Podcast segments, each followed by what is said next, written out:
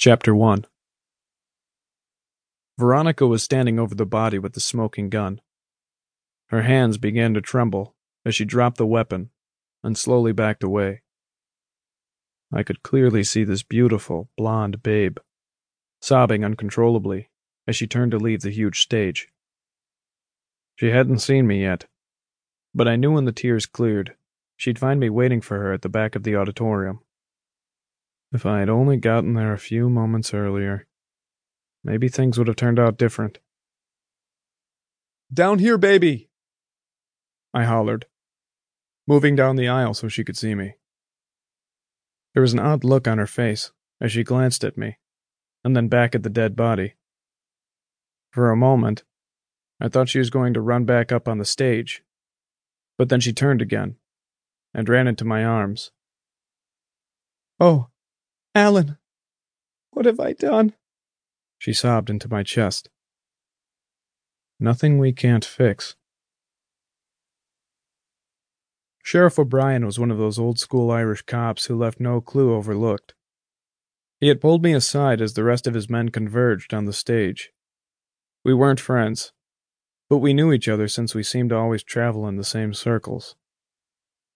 I knew my being a private detective didn't set well with him, but he showed no animosity as he pointed at the woman, giving her statement to some more policemen near the main entrance. I kept waiting for him to speak. Cat out your tongue? I finally asked. He grinned, turning toward me. More like it's caught my curiosity. How did you happen to get here before we did? And are either these people your client? Which I assume one of them is, or you wouldn't be here. Seems like you're answering your own questions before I can. I chuckled, pulling a cigarette from my jacket.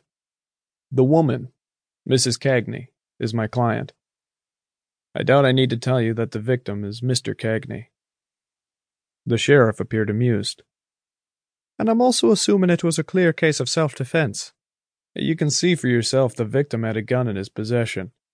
He just wasn't counting on his wife having one as well. Which brings us to another piece of the puzzle. Where did she get the gun? I gave it to her. Seems she needed some protection, and I happened to have a spare piece lying around the office.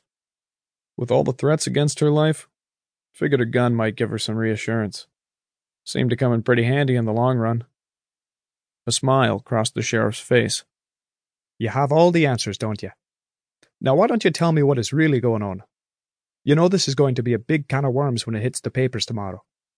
These are some very high profile people we are talking about. Broadway star shoots producer husband. What I need from you is a reason. And what was your interest in all of this? You seem to forget my client's confidentiality clause. I'm not obligated to tell you what I was doing for Mrs. Cagney. This usually riled up the cops, but O'Brien didn't flinch. Figured I might as well tell him the whole story and avoid a lot of wasted time.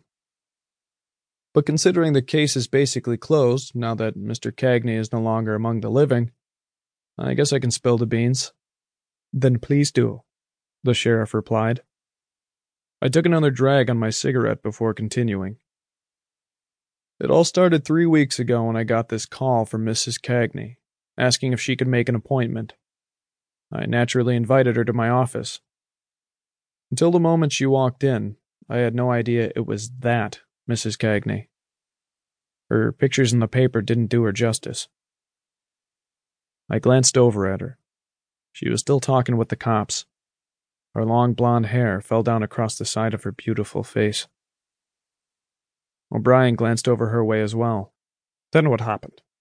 She told me she'd overheard her husband talking with someone on the phone one evening. What he was saying sent a chill down her spine. He was wanting to hire someone to murder his wife. So, why didn't she contact the authorities? She knew it was only her word against her husband's. There's no proof. That's why she came to me. She wanted me to dig around in her husband's affairs, find out why he wanted her dead. And she wanted me to get some hard evidence showing her husband had hired a hitman. Did you? It didn't take much digging around to learn that Mr. Cagney has had a mistress on the side for the past several years.